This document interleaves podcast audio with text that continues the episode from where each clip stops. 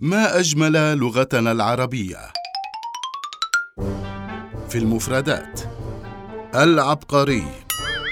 العبقري هو الفائق الذكاء هو الكامل من كل شيء. والسيد عبقر يعبقر السراب. تلألأ. والعبقر موضع تزعم العرب أنه موطن للجن في البادية. ثم نسبوا إليه كل شيء تعجبوا من حذقه أو جودة صنعه. والعبقر المرأة الجميلة يا لعبقرية اللغة العربية. وصفة العبقرية تطلق على إبداع عند فنان أو كاتب. ولا عجب أن تعود جذور هذه المفردة العبقرية إليك أنت يا سيدتي العبقر. أقصد الجميلة. ولا عجب أيضا أن تكون العبقر موطنا للجن وصفة للمرأة الفائقة الجمال التي تصيب بالجنون.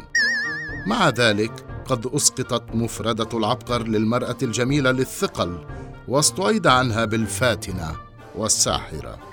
آهي ما أجملها لغة عربية. يا للعبقرية.